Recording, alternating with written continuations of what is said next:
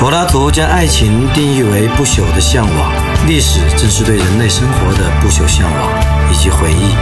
回忆是一条没有尽头的路，一切以往的春天都不复存在，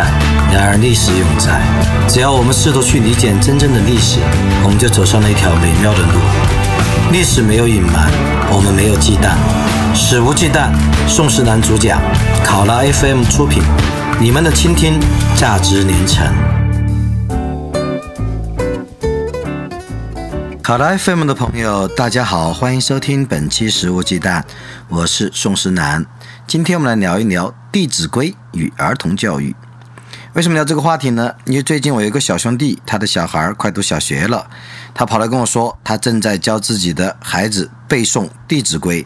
而且他放出狠话：如果他的孩子背不了《弟子规》的全文，他就不准他去读小学。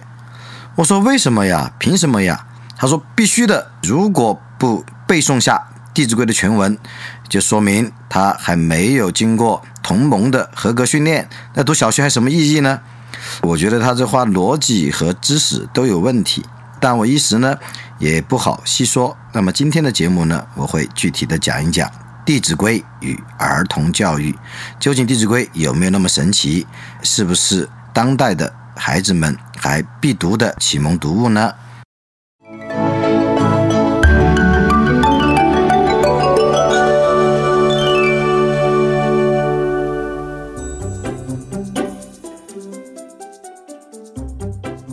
我的观点非常鲜明，否非若是也。不但不是，而且《弟子规》如果要求今天的孩子背诵《弟子规》，在我看来是一种相当 low 的行为。嘿嘿嘿嘿，《弟子规》其实是比较晚才出现的一本同盟书籍，它其实比《三字经》这些更晚。《弟子规》的作者呢是清代山西的一个秀才，他没有中过举，也没有太多的学术或者政治或者社会上面的成就。所以呢，当时的人对他记录很少。台湾师范大学的刘亚宁的硕士论文和东北师范大学的周明杰的硕士论文都研究了《弟子规》，得出了两个主要结论：第一，《弟子规》在作者，也就是在这位李毓秀死后一百多年才被人们注意到；第二，《弟子规》的出版其实是在鸦片战争之后，是近代的事，啊，因此它压根儿就不是什么中国古代的同盟或者说儿童教育的启蒙读物。有位学者叫黄晓丹，他是研究清代文献，也研究儿童教育的一位学者。他也发现，就是说《弟子规》其实适用的范围，并不是儿童，而是成年人。嘿嘿。进一步说，《弟子规》的适用范围甚至是社会下层。它最初的使用环境是在茶馆啊、书馆啊、祠堂啊等等，使用的对象呢是干完农活的成年人。由于它朗朗上口，文字比较浅白，然后又有很浓厚的伦理道德说教的意味，所以针对一般没太多文化的干完农活的成年人是比较适用的。而黄孝丹在浏览了非常多的清代知识分子的自传，发现绝大多数清代知识分子他们的启蒙都是从《论语》啊、《诗经》啊、四书五经啊、唐诗啊这些东西开始的，并没有谈及《弟子规》。《弟子规》其实。它里面对儿童的童真童趣没有一点欣赏的意味啊，是非常僵化和板着脸的，因为它本来就不是专门写给儿童的，而是写给成年人的，而且适用范围是社会下层的干完农活的成年人的。那么《弟子规》在当代中国又是从什么时候流行的呢？那么有人呢就在中国期刊网上搜索了《弟子规》的关键词，结果发现，从一九五六年到两千年之间，几乎没有什么人提到过《弟子规》，但从二零零四年开始，它就飞速上涨，到二零零八年的它的曝光率超过了《三字经》。二零零四年之后的十年间，《三字经》的使用率膨胀了二点四倍，大家开始学《三字经》，但是《弟子规》的使用率膨胀了七十倍。根据这个粗浅的文献数据库的检索，发现它的在社会上的知名度，从二零零四年开始，是远远的超出了《三字经》和《论语》的这个发展速度，并不是说《弟子规》比《三字经》和《论语》更出名了，而是说它的知名度的增长速度非常快。那么有学者就认为呢，《弟子规》在大陆的流行，其实呢是从台湾转过来的，而且呢，很大程度上面有一个关键人物叫净空法师。啊，我们去检索有一篇老报道，《南方周末》的一篇老报道，叫《离开孔子的日子》。我们可以看到，在二零零四年，来自台湾的净空法师，他成立了一个庐江文化教育中心。哎，这个教育中心呢是在江西庐江汤池，二零零六年开始对外招生，二零零八年就解散了。在这两年间，号称总共耗资是两个亿。而在汤池的庐江文化教育中心呢，它的主要的宣讲是，他说，仅仅通过读《弟子规》就可以使犯罪率降低，使离婚率降低，使外出打工的人回归乡土，使婆媳不吵架，甚至是夜不闭户。这个理想呢，也吸引了大量寻求心灵寄托的现代人。现代人其实是心灵很多时候需要寄托，也比较空虚、无助、迷茫，所以我们在朋友圈呢，也经常可以看到海量的心灵鸡汤。还有什么柏拉图的关于爱的十句名言，第一句就是“如果爱，请深爱”，还有这一类的，当然完全是扯淡。还有各种星座啊，各种养生啊，各种恋爱关系、婚姻关系、婆媳关系、呃父子啊、父女关系、母子母女关系的鸡汤。那么，所以这个庐江文化教育中心呢，以《弟子规》为主要的鸡汤经典。在这两年间呢，有大量的白领持续工作，从北上广跑到江西去接受净空法师的再教育。不过，我们要记得。这个进攻法师的儒家文化教育中心面临的其实也是成年人，而且我觉得是文化修养并不高的，或者说认知能力并不高的成年人。因为一个认知能力和有足够文化修养的人，他不会相信 他仅靠《弟子规》就可以降低犯罪率、降低离婚率。何况离婚率你去人为的降低它干嘛？该和就和，该散就散，还会降低婆媳吵架的概率，甚至要让夜不闭户，这个完全就是扯淡嘛！这个不可能的，这是一个很 low 的一个乌托邦。当然，降低犯罪率啊，然后让婆媳不吵架、夜不闭户，这个理想本身没问题。但是，想要通过仅仅读《弟子规》就达到这样的理想，这肯定是一个比较低级的乌托邦了。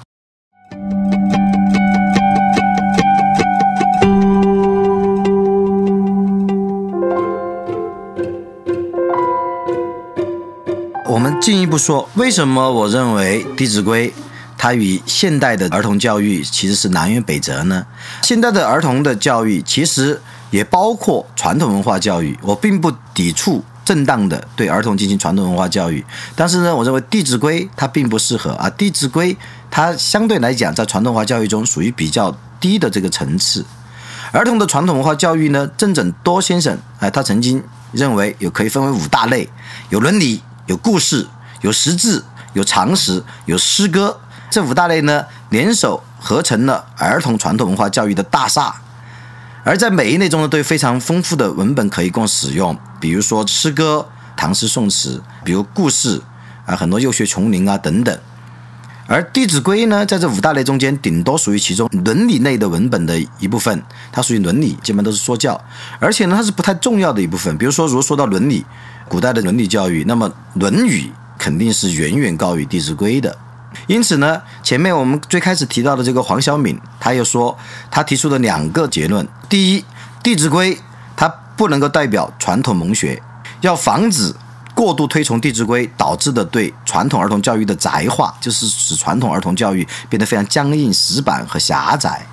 然后第二呢，就传统中本身其实也存在着很多互相对抗的因素。哎，这个互相对抗呢，也是传统不断焕发生机的。动力来源要让传统也竞争，也要让传统和现代来竞争，一定要防止对对传统的极端化。像我片头我说的，我的小兄弟说他的孩子背不了《弟子规》，就不准去读小学，这显然是对传统的一种极端化。而传统极端化的一天，那么就是这个传统变成一个噩梦的那一天。嗯，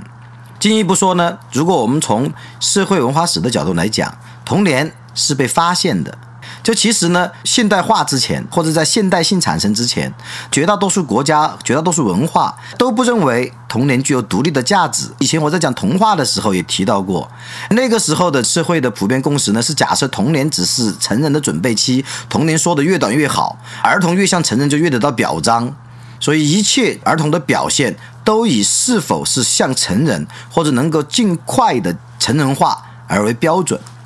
但是呢，在我们现代社会，童年呢被赋予了独立的价值，童年本身就是独立存在的，而且甚至是一个人一生中最重要的桃花源。他的审美、他的情感、他的价值观，很大程度上面，他的行为习惯、思维方式，很大程度上都是在童年所建立的。而且不光是为了后面长大成人，童年本身就有它不可取代的、独一无二的美好的价值。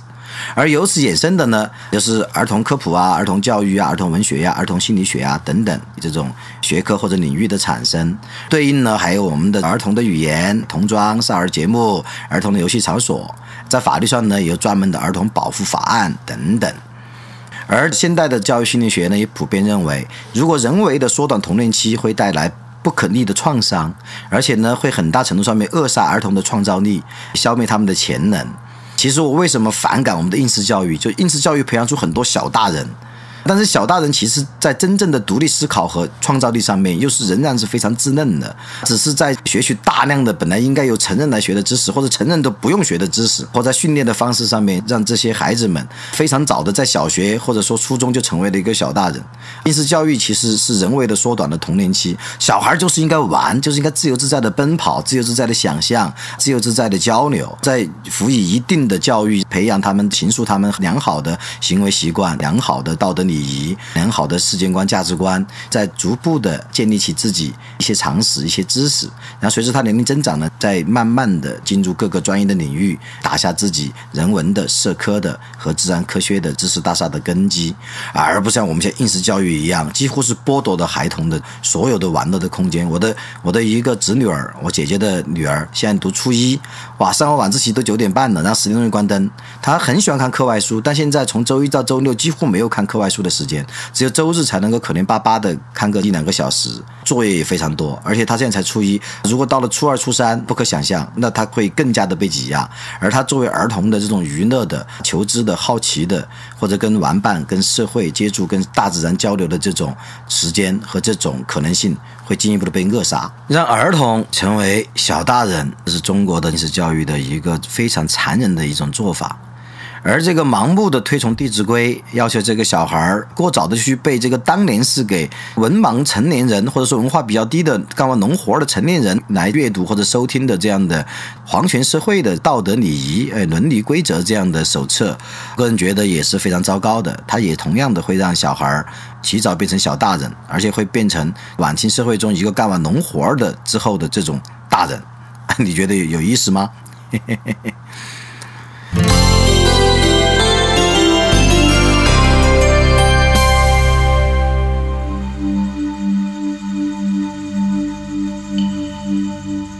前面我们说到《弟子规》和《论语》的比较，其实《弟子规》和《论语》呢，它们还是有很本质的区别的。《弟子规》相对《论语》，它更低级。不光是它中间闪会的智慧光芒远低于《论语》，而且呢，这个《论语》基本上讲的是一个有弹性的道理。孔子呢，很少会直接说你必须怎么样，他一般说的是你应该怎么样。所以，即使我们读到“席不正不坐，歌不正不食”的时候，我们也不会有那么强大的焦虑，觉得我们是不是真的就是没有坐正就不能够吃东西？啊，不不对，我说错了，没有坐坐到席子上就不能够坐，或者说没有切割肉的划分，我们就不吃。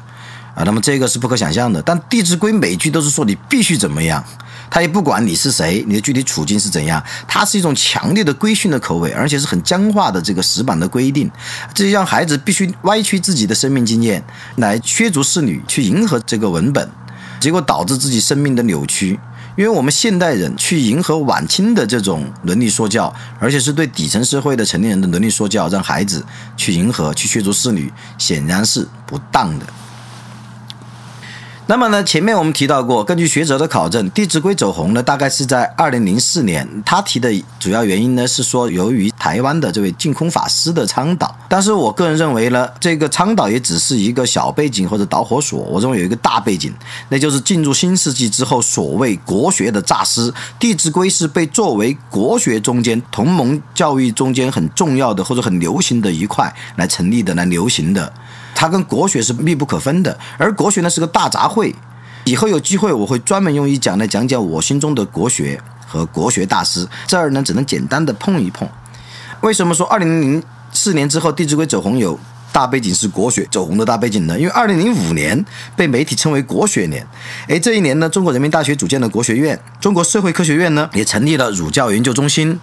然后北京大学呢也举办了前沿国学教室。与此同时呢，全球联合祭孔活动由政府主办，还掀起了一些读经运动啊。而民间有不少穿长袍的神经病办私塾，拿把扇子穿长袍，拿个戒尺穿着长袍，假装国学大师办私塾，哎出现。那么这一年呢，就二零零五年呢，国学复兴的话题在各大媒体上面也像口香糖一样的啊被一脚再脚。而就在这头一年呢，二零零四年呢，大陆学者还联合签署了甲省文化宣言啊，季羡林啊、汤一基啊这些领领衔的签署甲省文化宣言，被视为是保守的文化或者说是这个复兴传统文化的一个标志性的一个东西。甲省文化宣言。而这一年呢，二零零四年呢很有趣，也通常被视为是所谓胡温新政的开端。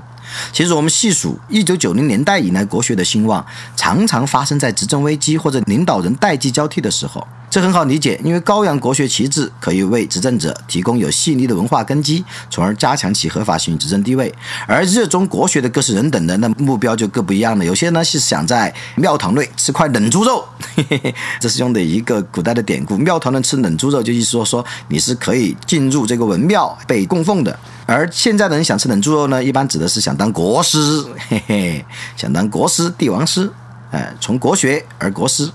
啊，这是一种目的；要么呢是想在江湖上面掌金夺银、大饱私囊。目标呢其实跟这个孙宏斌啊、郎咸平这差不多。哎，通过编织一个概念，孙宏斌通过剽窃东拼西凑，拼凑出一个货币战争阴谋论的概念；而国学大师们呢，则纷纷从船头中间去挖掘《弟子规》就其中一个重要的一个概念啊，挖掘出一个《弟子规》，包装成一个话题、一个概念股，然后让它上市啊，让它涨停。嗯。怎么又说到股票了？而国学呢，当然也有少数是读书种子，是书心人，他们也参与到这国学大潮，哎，试图呢对中国古代的经典典籍进行整理和研究。但是呢，在一九九零年代以来，和在二零零五年特别的这个兴旺的这种国学大潮中，哎，这些读书种子呢，更像是时代的一个误会。嘿嘿嘿好。不知道朋友们有没有热爱国学的、热爱《弟子规》的？如果有不同意见，也可以留言跟我互动。我所说的，哎，不代表本台立场，也不一定是正确的，哎，欢迎你们反驳。而有机会呢，我会进一步跟朋友们分享我对“国学”这个词从来源到思潮变迁到与这个政治文化的关系，哎，我会再讲一期。如果你们喜欢，就留言支持我讲国学吧。如果你们不喜欢，就不用留言啦。你们可以在考拉 FM 的这个评论区留言，既可以在我的这个节目的这个总的评论区留言啊，现在已经有上百条评论了，也可以在我这期节目的下面单独留言。哎，我很渴望与你们互动，因为我们的互动价值连城。感谢各位倾听。收听本期《食物鸡蛋》，我们下期再见。《食物鸡蛋》快到一百期喽，到时候我会想想一个好的创意来迎接我们《食物鸡蛋》的第一百期。嗯，《食物鸡蛋》不听不散，拜拜喽。